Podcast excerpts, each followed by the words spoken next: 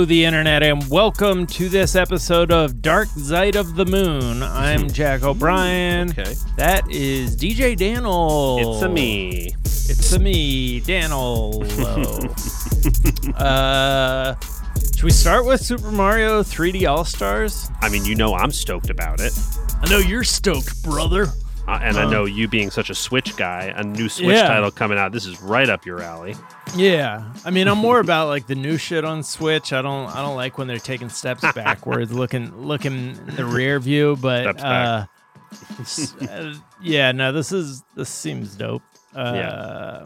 No, I'm excited about it. I mean, you know, I, I think it is, uh, it is a very easy buck for Nintendo to just do all of their old content on the Switch. I mean, the Switch is a great platform to just be able to do every one of their old ass games, which is great. And the fact that, you know, people are still playing Super Mario sixty-four to this day, and some people who hadn't played Sunshine or Odyssey get a chance to, it seems like a surefire hit. And then, you know, you got Super Mario Bros. thirty-five, which is just, I mean, so wild. Wait, people who are still playing Mario sixty-four, yeah. are they playing it on N sixty-fours, or where where are they playing that? Yes, indeed. There's some emulators, but a lot of people are just playing it on raw N sixty-fours. Um, the speedrunning community is really big for that game, so you know, lots of people are just trying to best their own times, get better and better at it. So and yeah, it's it just still from very... beginning to like getting the right number of stars. Yeah, very good. Wow. Yes, I mean, there's there's a bunch of different, you know,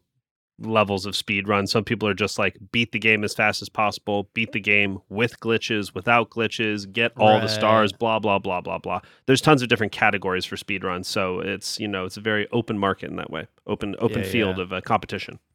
Nice. Yeah. Um, Hell yeah. So let's talk about Super Mario Brothers thirty-five. This is something yes. I didn't know existed. It's like yes. a battle royale. Yes. Uh, using the sort of battle royale style uh, with an old yeah. old school game. Yes, definitely, uh, definitely taking from the Tetris ninety-nine format, which is everybody's doing the same thing at the same time, and then occasionally, depending on how how well you're doing, you send basically small challenges to everybody else that's playing against you, making it harder and harder for them.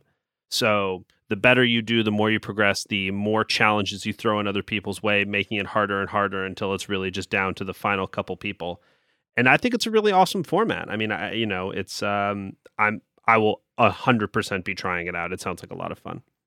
So you basically like you kill thing in your on your Super Mario's board, and yeah. then it it lands in somebody else's board. Pre- precisely, it's like you're still running the very very similar O G Mario levels, but like every time that you jump on a Koopa or or like a yeah a shell or something, that shell then pops up on someone else's screen, and they have more stuff that they need to tackle, making it harder for them. Man, it Whoa. is a wild.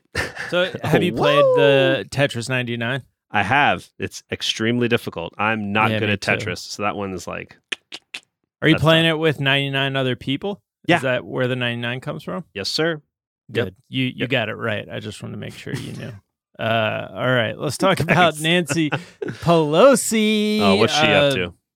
So there's this salon thing that I don't know. Is it resonating with people as much as uh, the Trump administration thinks it is?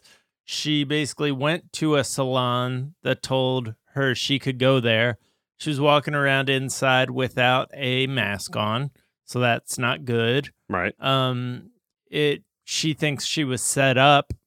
So they just did a press conference from the White House press room uh, where Kayleigh McEnany like just had this, had her walking through the salon on loop behind her.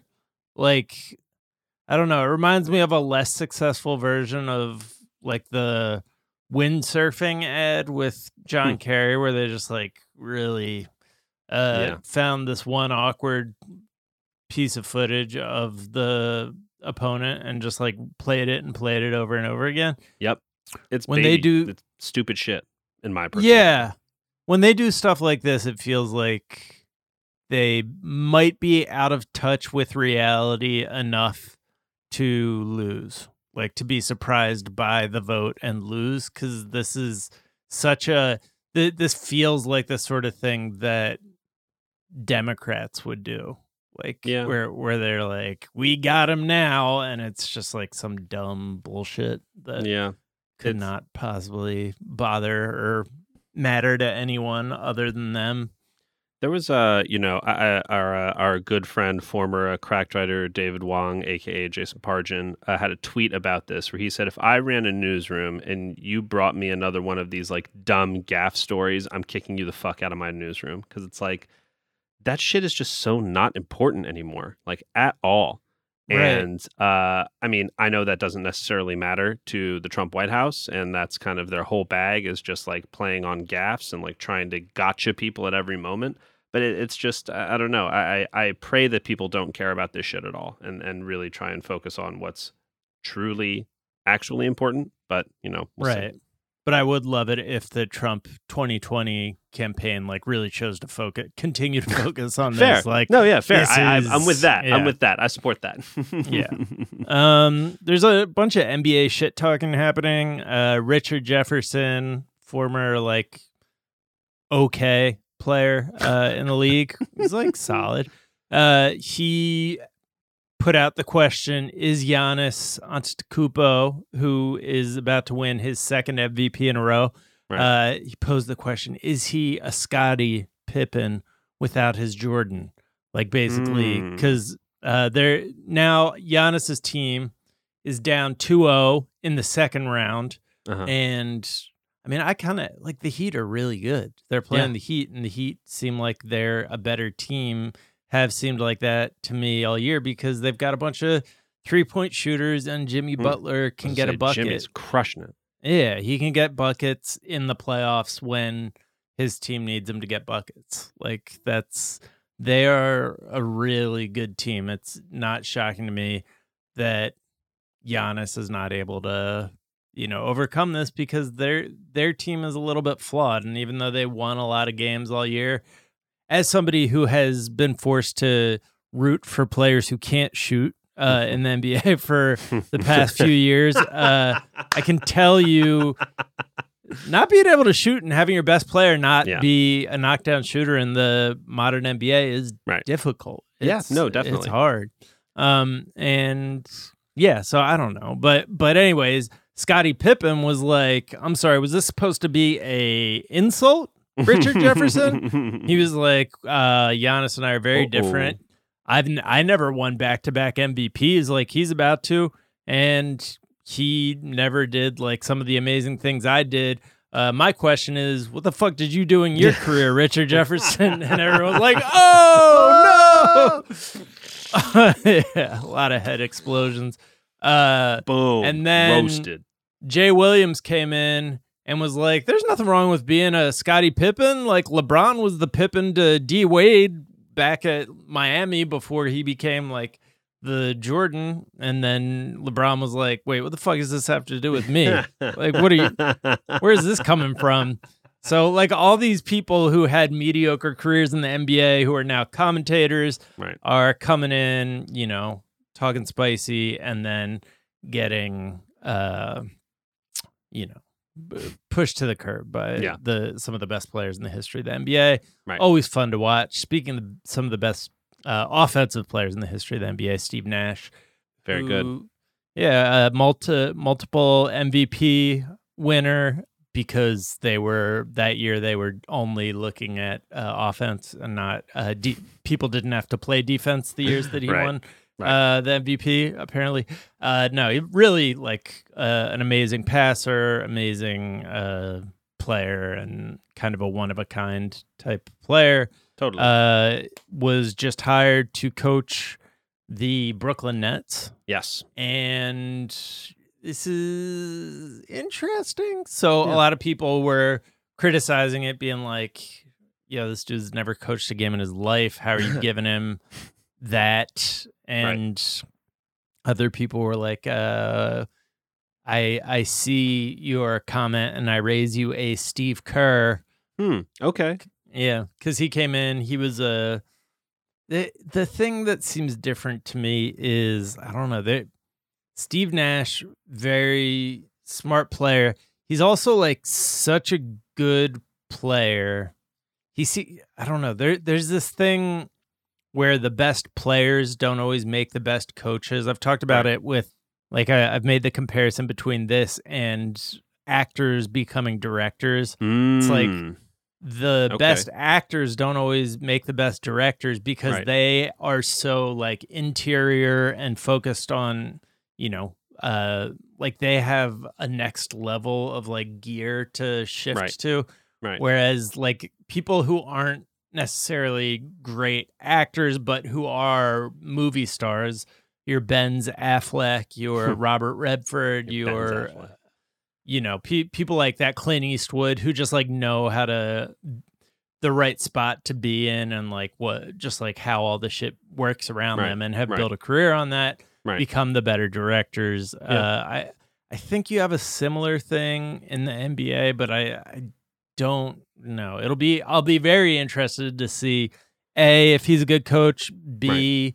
if he has the patience for this shit, because right. it's it's not fun, man. It's right. it's not, like, this dude is a very famous celebrity who, like, has spent his past his years since being in the N B A just, like, being a famous dude and, like, yeah. making documentaries and having okay. a great life and uh he's chilling, chilling. Yeah. And this is, like, now he's going to stick himself in the, you know, in the, the teeth hottest, of hot it, seat. Yeah. The hottest of the hot seats with two huge stars who have, who are not the easiest stars to coach, allegedly. Right.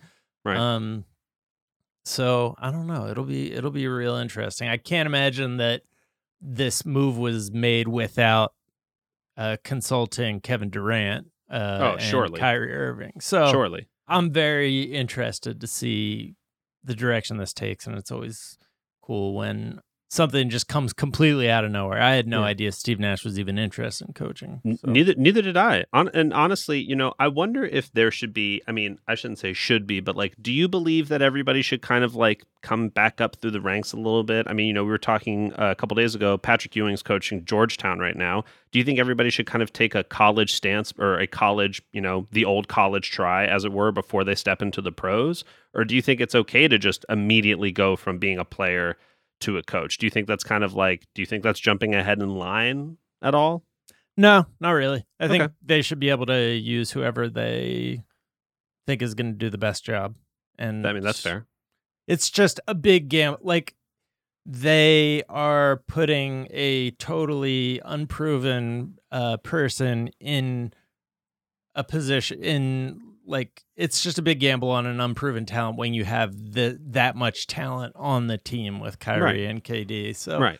um, but I don't, I don't think there should be any rules saying, I mean, yeah, what has to happen. Um, maybe, maybe more of, like, a personal kind of, like, yeah, you know, a personal growth thing of, like, I would like to earn this role rather than yeah. simply. But Kerr, so Kerr did his time as a G M uh, right. with the Phoenix Suns, actually, before he oh. uh, became a coach. But that, like, he was at least in the business, in the league, like, in right. the business, talking to people, thinking about the game. And maybe Steve Nash has been too. I have not been keeping up on him. I just know that I think of him as, like, a very famous, cool dude who, like, is probably going to fun parties a lot of his time. uh, you know. Love uh, it. Yeah. And then finally, uh, myocarditis is trending. That is a heart condition that thirty to thirty-five percent of college athlete or uh, college football players who tested positive for COVID nineteen showed symptoms of after they test positive. So, yikes. It's just, like, one the the scariest thing about COVID nineteen is that we don't know what the long-term health implications are, what are right. some of the, you know, symptoms or some of the damage that's being caused that we don't yet know about. Um, right. I, I I say one of the scariest things for me as a parent, because mm. it doesn't immediately seem to uh, frequently kill uh, young children, but we don't know, like, what other damage it causes. But anyways, this is why they decided not to have the uh, college football Big Ten season, mm. um, and or at least to postpone it for the time being. Uh, and there, became very controversial because mm. uh, parents and players, like, you know, they always want to play. So it's, you got to do right. the right thing for their health, sometimes even despite their their wishes. Uh, but coaches so, really should not be pressuring them to, like, no. let them have the season. Like, come no. on. They're not the ones that are putting their bodies on the line. Right. Exactly. At all. Uh, all right. That is going to do it for this Thursday. Uh, Dana, where can people find you and follow you? Same old place on the old Twitter, D J underscore D A N L. Find nice. me there. I'll be talking uh, about this and Super Mario All Stars three D and all that stuff. Hell yeah, bro. Uh, yeah, you can you can catch me uh, on my Switch uh, and yeah, on Switch Twitter at Jack underscore O'Brien. Yeah, that's gonna do it for this episode. Uh, we'll be back tomorrow with the whole ass episode of the show. Until then, be kind to each other, be kind to yourselves. Wash your hands, wear a mask, stay inside, and don't do nothing about white supremacy. We will talk to y'all tomorrow. Bye. Bye.